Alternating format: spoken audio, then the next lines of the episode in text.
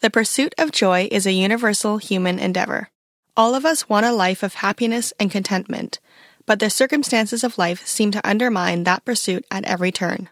Philippians is a letter written by a man named Paul from a jail cell in Rome, and though his circumstances are grim, he writes of a joy found not in our where we are, but rather in who we are and who we know.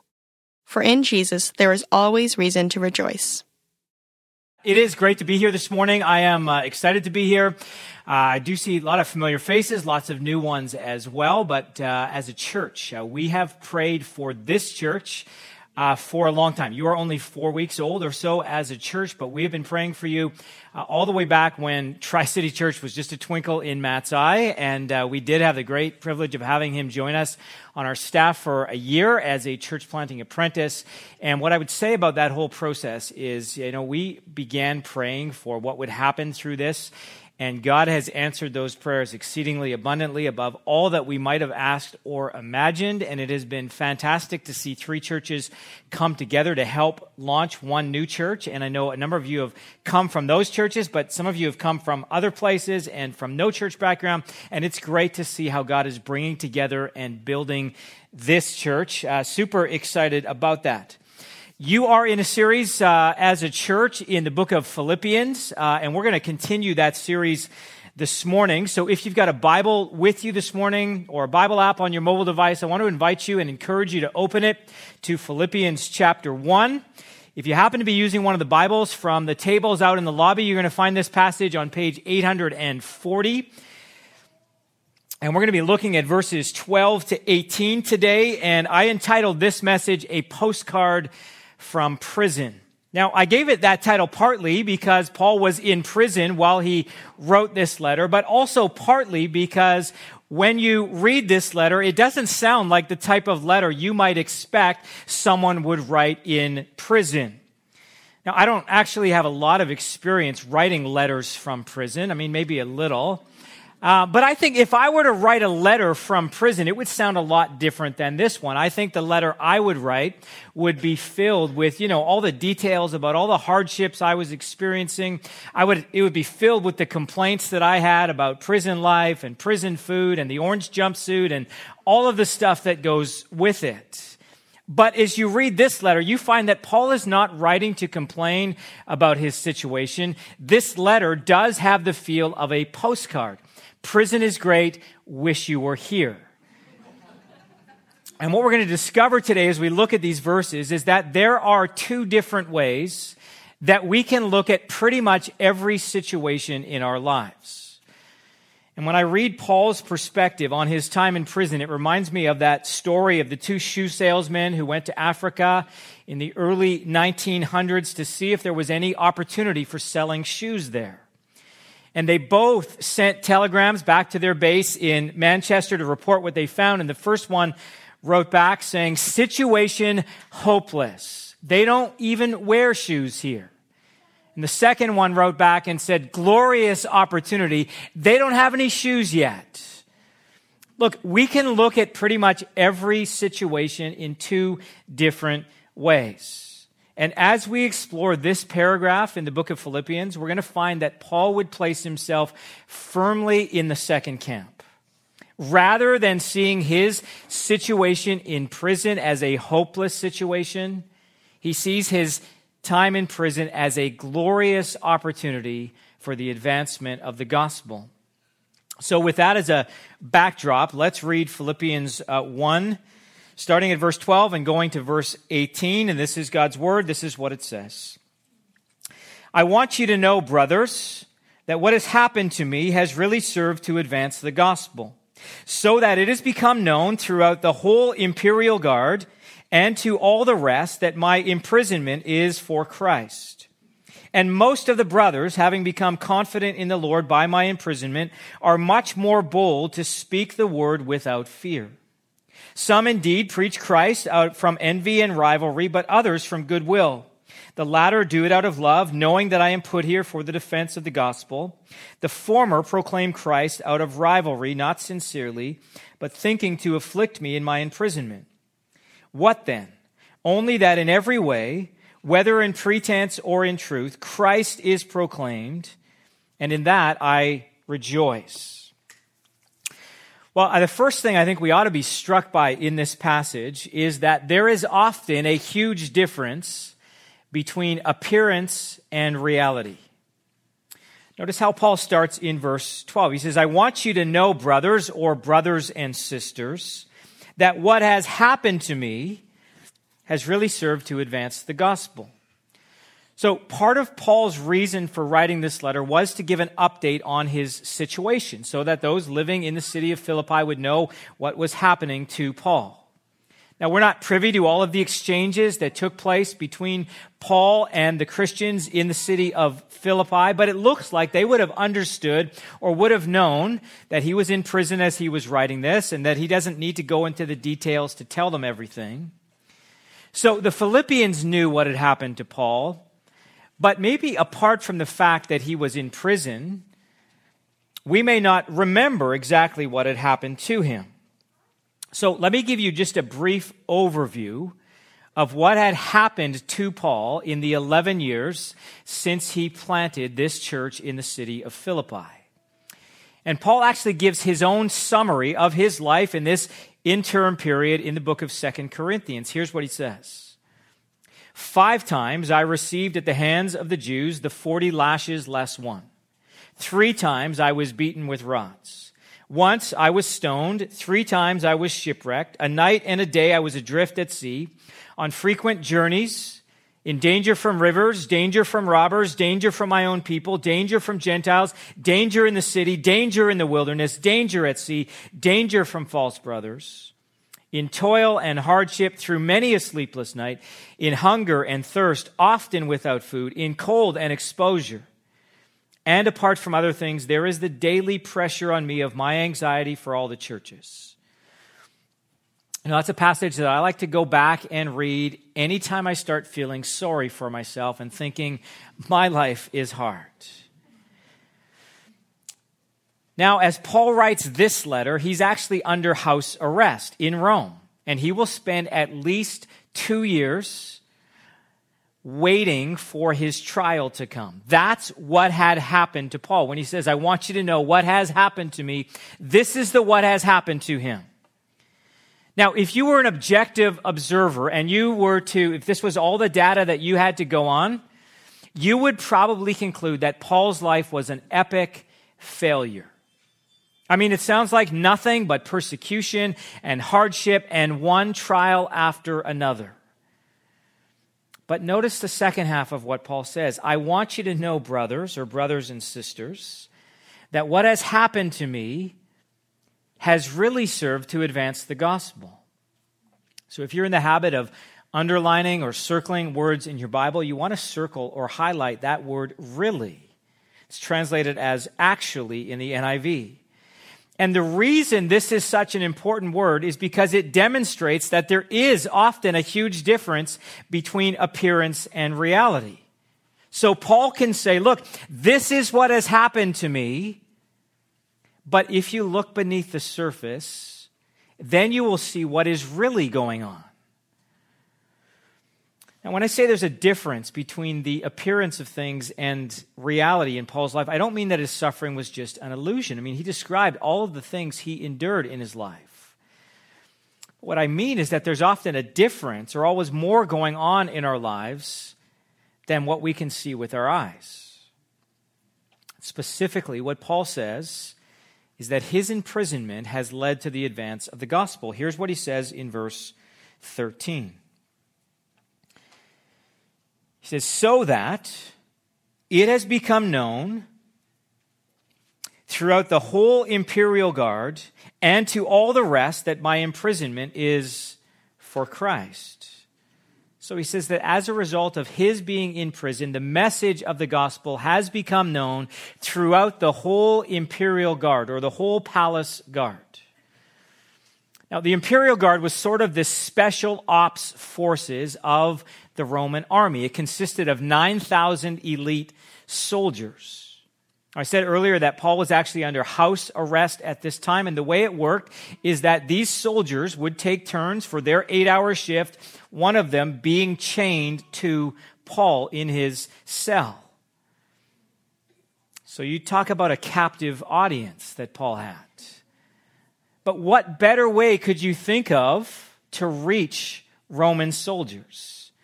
I mean, they probably weren't going to come to Paul and hear him preach, so God sent Paul to them. And Paul obviously made quite an impression because he says this news has now spread throughout the whole imperial guard. Even those who hadn't guarded Paul personally were hearing about Jesus from the testimony of these other guards. So, to the untrained eye, it just looked like Paul was sitting in prison. But in reality, God was using him to spread the message of the gospel. And this is so often how God works.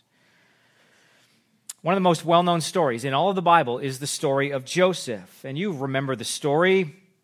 His father, he was sort of the favorite son of his father. His father spoiled him rotten. His older brothers became jealous and they wanted to kill him, but instead they sold him into slavery. And he was led down to Egypt where he became a, prominent servant. And then his master's wife accused him of trying to take advantage of her, and so he was then thrown into prison. And he stayed in prison a long time until he was suddenly brought out because it was learned that he could interpret dreams. And he interpreted the dreams of Pharaoh, the king of Egypt. And he did so with such success that he was put in charge of all of the grain in Egypt. And shortly after that, his brothers now traveled to Egypt because they were in desperate need of grain and they didn't recognize Joseph. He sold them the grain. Eventually, he revealed his identity, and the family was reunited. But then, their father died. And the brothers started to worry. Well, maybe now Joseph is going to pay us back for all the evil treatment that we gave him, the cruelty, and the way we sold him into slavery. But this is what Joseph says in Genesis chapter 50. He says to his brothers, As for you, you meant evil against me but God meant it for good to bring it about that many people should be kept alive as they are today. So, at many points in Joseph's life, we could have looked at it and looked at the circumstances of his life and concluded it was hopeless and pointless. Mean, he was a slave, he was a prisoner. That was the appearance of things. The reality was, that God's plan of salvation was advancing through the circumstances of Joseph's life. And in fact, those things we would look at and say, well, that's just plain hardship, were actually the means that God was using to bring about salvation. But this is not something that just applies to biblical characters. History is filled with examples of this. You could think of Nelson Mandela sitting in a South African prison for 27 years before the end to apartheid finally came. Or you could think about Martin Luther King Jr. and the way he had to give his life to see the civil rights movement advance. Now, maybe our stories are a lot less dramatic than that. But the same principle applies that there's often a huge difference between the appearance of things and reality. Matthew Henry, the Puritan commentator from the 17th century, commented on these verses by saying that God is the only successful alchemist. Now, I don't know how many of you remember what alchemy was or is. It was sort of a pre scientific endeavor, and those who practiced it were primarily concerned with trying to take base metals like lead and somehow chemically transform them into precious metals like silver and gold. But of course, no one was ever successful in accomplishing that because you simply cannot do it. It's impossible. But Scripture reminds us that this is something God does all the time. He is able to take the base circumstances of our lives and somehow transform those into something that is very precious. He takes the seemingly hopeless situations that we face and he turns them into glorious opportunities for the advancement of the gospel. So we may never find ourselves in prison, but there will be many occasions where it looks like the circumstances of our life have conspired against us. And the question becomes how do we respond at times like that? Do we have the same view that Paul did?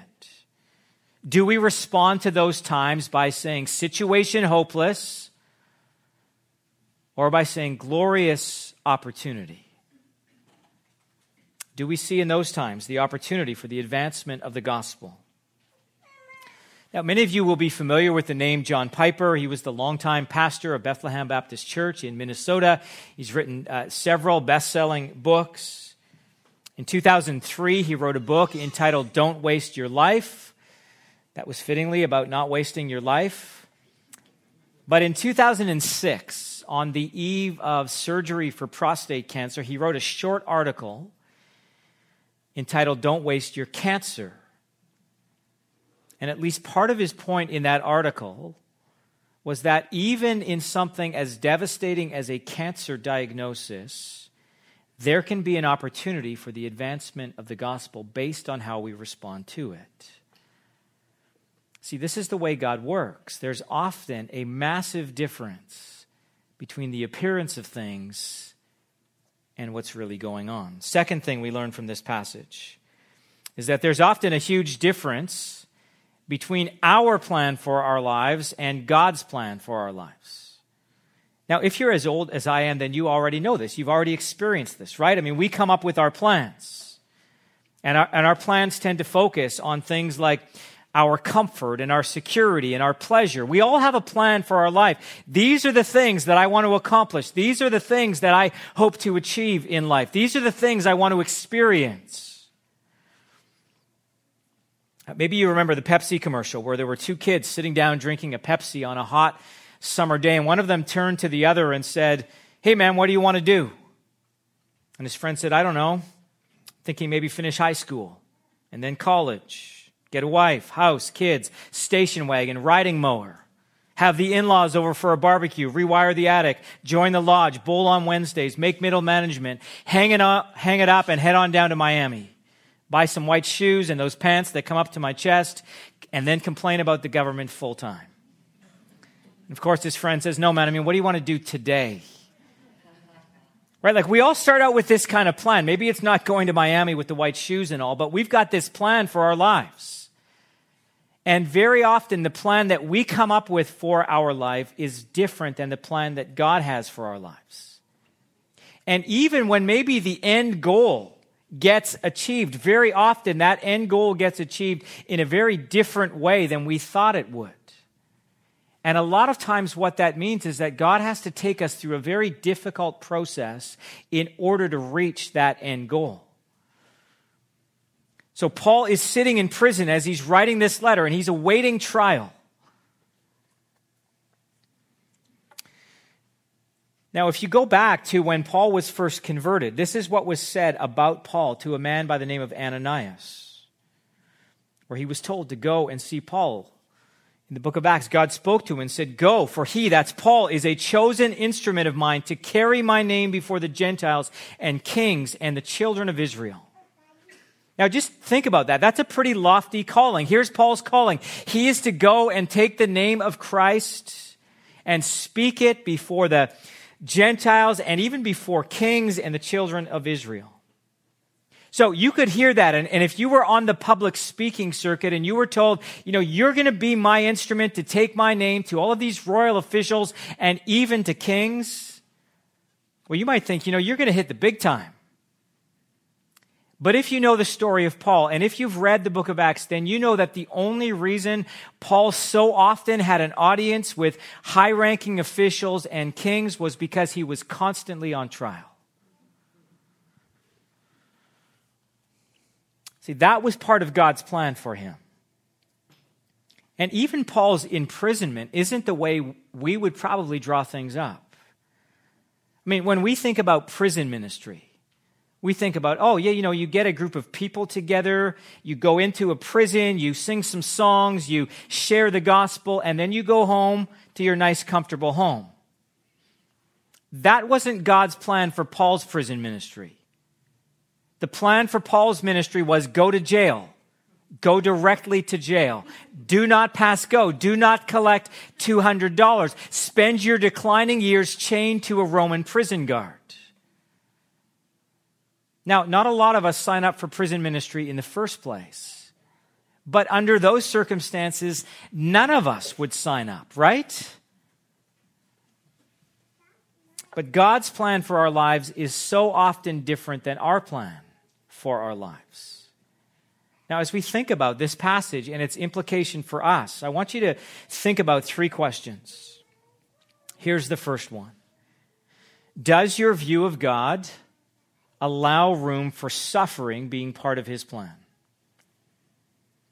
I mean, here's how Paul speaks about his imprisonment in this passage. In verse 12, he refers to it as what has happened to me. In verse 13, he goes on to say, My imprisonment is for Christ. And then in verse 16, he says this The latter do it out of love, knowing that I am put here for the defense of the gospel. I'm put here for the defense of the gospel. That's an interesting phrase. And the question is who put Paul in prison? Well, the Jewish leaders obviously played a role in it. The Roman authorities had a hand in it and carried it out. But the clear implication from the passage is that God put Paul in prison for the advancement and the defense of the gospel. And that kind of suffering was not just for Paul In a couple weeks, you're going to come to this passage later in Philippians chapter 1. Listen to what Paul says in verse 26. He says, For it has been granted to you that for the sake of Christ you should not only believe in him, but also suffer for his sake.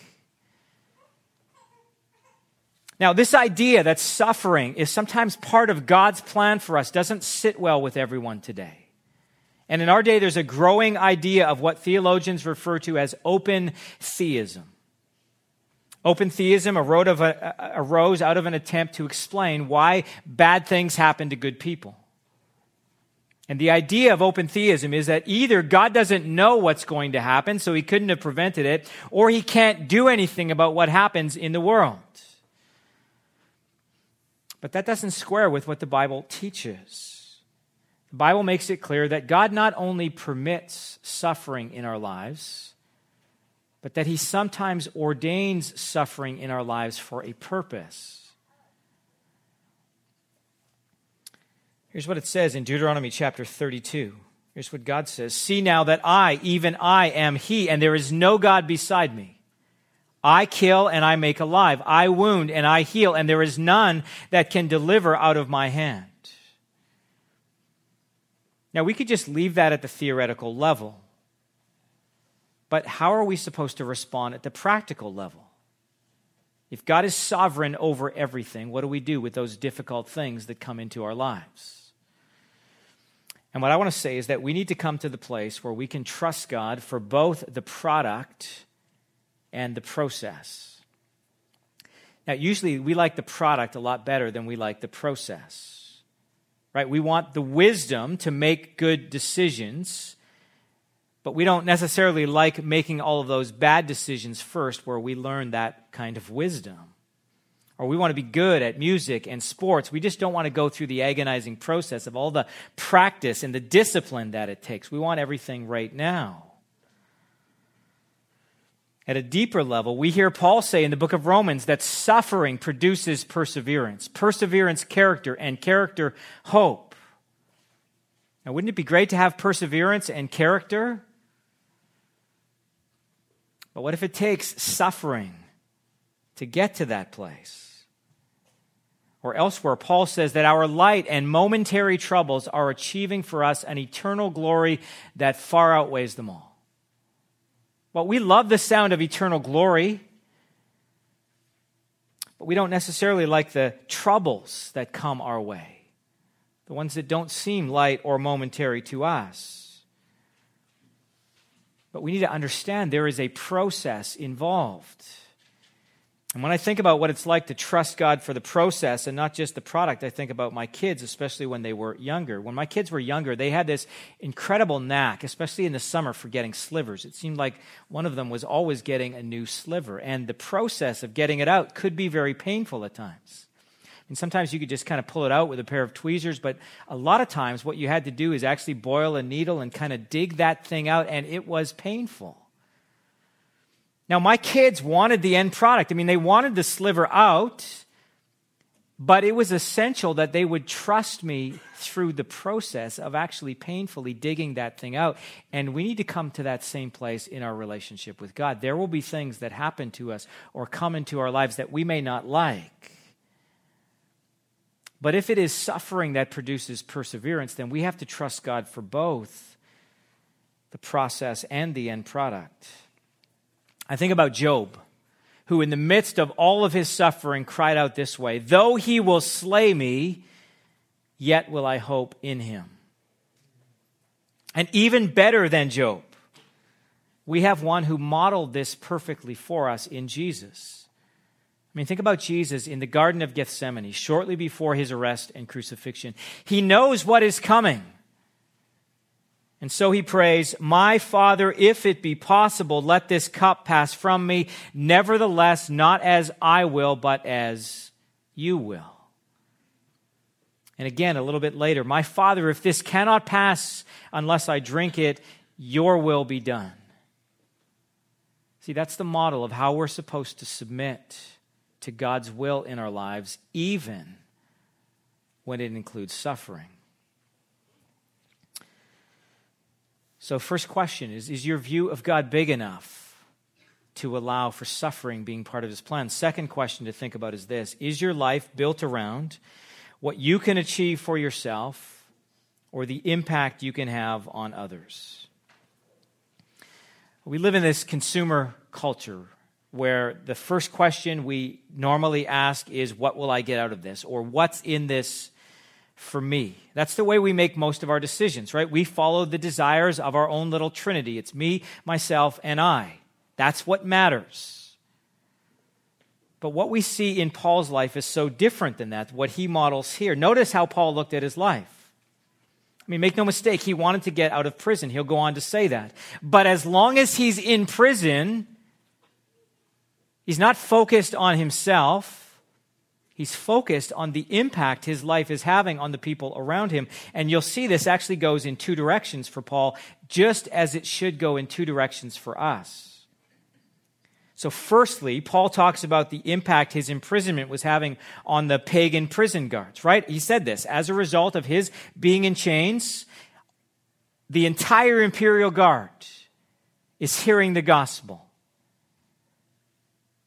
And many of these guards heard the gospel and placed their faith in Christ. So this was not wasted time for all for Paul. He doesn't sort of sit in prison during these, these two years and take a hiatus from ministry. He doesn't say, well, you know, when I get out of here, then I'm going to share the gospel with someone. And in the same way, we can't say, oh, you know, when I'm finished school, or when you know I get married and settle down, or when the business is a little bit more established, or when we're not so busy, or when I'm retired, then I'll get serious about being engaged in ministry. See, it doesn't matter what circumstances you find yourself in today, you have the opportunity to impact the lives of those around you. So, those of you who are Christians need to ask yourself what impact is your life having on the non Christians around you? Have you shared the gospel with anyone lately? Have you shown the gospel to anyone lately? By serving them or ministering to them in a time of need. This is not someone else's job. Every one of us is supposed to be an ambassador for Christ in a world that is lost. But I said the impact for Paul's life ran in two directions. So look what he says next in verse 14. So it's become known throughout the whole imperial guard and to all the rest that my imprisonment is for Christ. And then he says, and most of the brothers, having become confident in the Lord by my imprisonment, are much more bold to speak the word without fear. So, as a result of his imprisonment, he says the other Christians have actually become bolder and more confident in sharing their faith. We would think the opposite would have been the case. If Paul was thrown into prison for sharing the gospel, then you'd think everyone else would just want to remain quiet. But that's not what happened, and that's not what happens. If you read church history, you will find that every time some regime tried to stamp out the Christian faith by persecution, it had the opposite effect. This is what happened in China or what's happening in China. What happens is that as Christians watch other Christians actually living out their faith and sometimes being imprisoned or even dying for their faith, they become emboldened by what they see. Now, I know we're not living in a time of persecution here in the West. None of us is going to be thrown into prison because of our faith. But there's still a point of application for us here. Our lives should impact unbelievers, and they should also encourage our fellow believers. Part of my own story about church planting involves uh, that very thing. Uh, we planted our church about six years ago now, or six years ago this fall, and I remember that one of the decisions that I kind of wrestled through at the time was about my kids. We have four kids. And some of those questions were just the natural questions of like, you know, how, how are we going to provide for them in the midst of that? What does that look like? And part of that question was just, what's it going to be like for them? We don't know if there are going to be other kids their age. What does that look like? Is that going to be a really difficult transition for them? And, and can we do that? Is that a good thing for us to do? They're in a place they love. They have friends. And I remember speaking with a good friend of mine who had planted a church about six years before uh, we did. And I remember what he said to me. I'll never forget what he said to me because he said, "Lee, I came to the place where I realized that I could either te- that I could teach my kids what it means to live by faith, or I could show them what it means to live by faith." And that emboldened me. That gave me kind of the kick in the pants and the courage I needed to step out in faith and plant a church. Look, I need people like that in my life. You need people like that in your life. And maybe more to the point of this, you and I need to become those kinds of people. The kinds of people who live out our faith in such a way that it emboldens the others around us.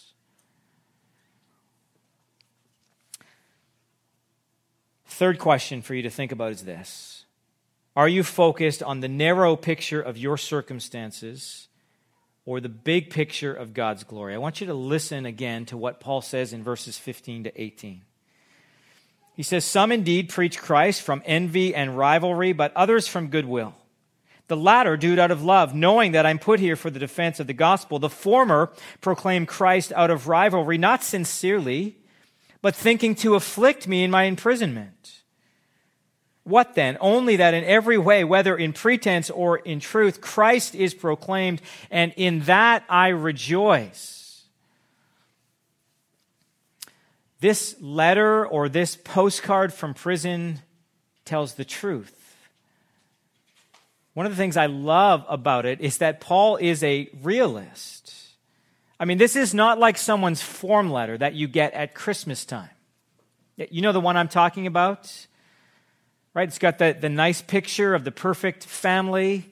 It's filled with sort of the details of how, you know, the kids are getting straight A's in school and the husband just got a promotion at work and the wife has now decided to start running marathons and she decided that while they were on vacation in the Bahamas, right? You know that letter? This is not that type of letter. This is an honest letter. This is not a sort of inst- a fake Instagram post. Paul is sitting in prison, and as he's sitting there, he says, Look, I know there are people out there who are preaching the gospel with false motives. I know there are even some out there who are doing this to afflict me in my imprisonment. Right? Probably saying things like, Look, believe the gospel and you won't suffer. You see Paul suffering. That's not really the gospel. But Paul isn't sitting there complaining about those who might even preach with false motives. And I've been in ministry long enough to know there are lots of people in ministry for all the wrong reasons. They love the spotlight or the notoriety or the paycheck or whatever. And I'm the kind of guy that could get worked up about that sort of stuff and wonder, you know, what are their motives for doing that? But notice what Paul chooses to focus on. He says he's aware not everyone preaches the gospel for the right reasons, but he rejoices in the fact that the gospel is being preached. See, that's the big picture. And I would just say that the world is filled with people who can only see about six inches in front of them. All of their attention is on the ways that they've been mistreated, the injustices that have been done to them, and the people that have hurt them. And we can live that way if we want to but it will mean that we completely miss out on what God is doing in the world around us and what He wants to do in us and through us. So here's Paul sitting in prison. He's not wasting his time writing about the unfairness of his situation or the lack of five star treatment he's been getting. He's focusing on what God is doing while he's stuck in prison and how he can still be part of it. So, what are you focused on these days? Is it the narrow picture of what's happening right now? Or is it the big picture of God's glory and how you get to be part of sharing that story? I'm going to end with the way Paul ends his the last letter that he wrote, book of Second Timothy. These are among the last words that he wrote, and here's what he said. For I am already being poured out as a drink offering, and the time of my departure has come. I have fought the good fight. I have finished the race. I have kept the faith. Henceforth, there is laid up for me the crown of righteousness, which the Lord, the righteous judge, will award to me on that day, and not only to me, but also to all who have loved his appearing. So Paul looked at his life, and the way he pictured it was that his life was just a drink offering that was being poured out before God. And that's how we ought to look at our lives as well. That our lives ought to be about the big picture of God's glory and not about the narrow picture of our circumstances that we might be facing. So let's pray to that end. Lord, we thank you for this day. We thank you that we have had the opportunity to gather as a church, as your people. And Lord, we pray now that as we reflect on these words that come from Paul and his situation and his perspective, God, we pray that our perspective on our own situation would be changed. We pray that you would give us eyes to see things as they really are and not just as they appear. We pray that you would give us a focus that goes beyond just what's happening in our own little world to see the world around us, those who are hurting, those who are in need of you. And God, we pray you would do this by a work of your Spirit in us. We pray in Jesus' name. Amen.